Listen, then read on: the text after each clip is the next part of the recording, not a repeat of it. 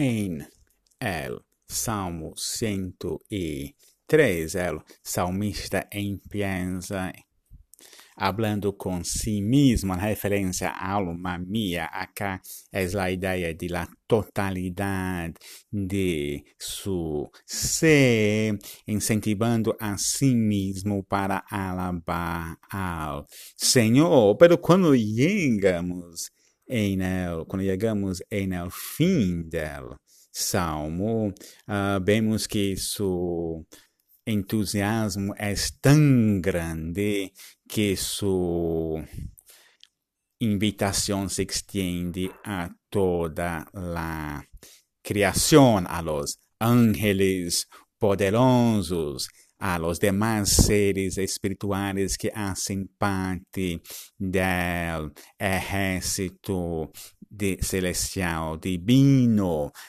a todas las criaturas en todo el mundo, todos son invitados a alabar al Señor. Y la razón de eso está en el verso 8, que es casi una, es una frase, es una descripción de Dios que se repite mucho en el Antiguo Testamento. Es casi una declaración credal. El Señor es misericordioso y clemente, es lento para la ira y grande en misericordia. Essa visão do Senhor como misericordioso é quizá uma das principais declarações sobre Deus em el Antigo Testamento. E isso, para o salmista, é consequência porque Deus sabe que os seres humanos somos hechos de polvo, que nossos dias são como a ébia, hierba, que florescemos como nas flores del campo, pero passa o viento sobre nós outros e desaparecemos sem deixar nenhuma oeira. Essa fragilidade, essa debilidade do ser humano hace como que Deus seja misericordioso, perdonador, não nos repreende todo o tempo, não nos trata como merece nossa maldade, nossos pecados, pero tiene compasión como un padre tiene de sus hijos.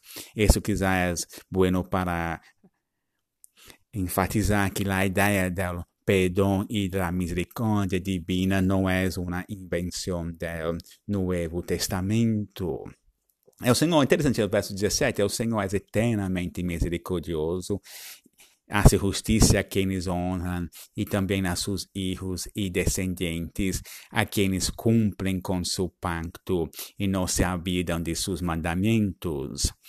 Uno pode perguntar-se como que isso se relaciona com o hecho que Deus não nos paga segundo nossos pecados merecem, não nos castiga como merecemos.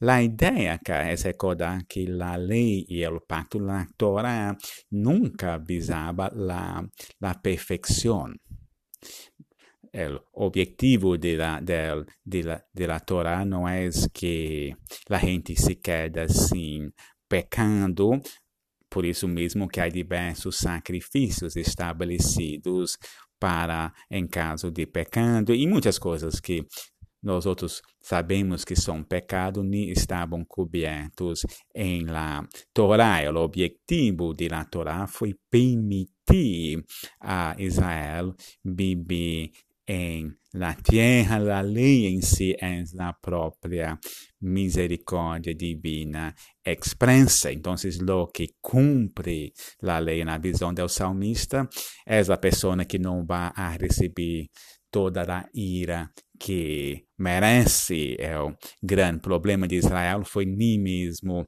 lograr cumprir la lei que lhe permitiria viver em la tierra.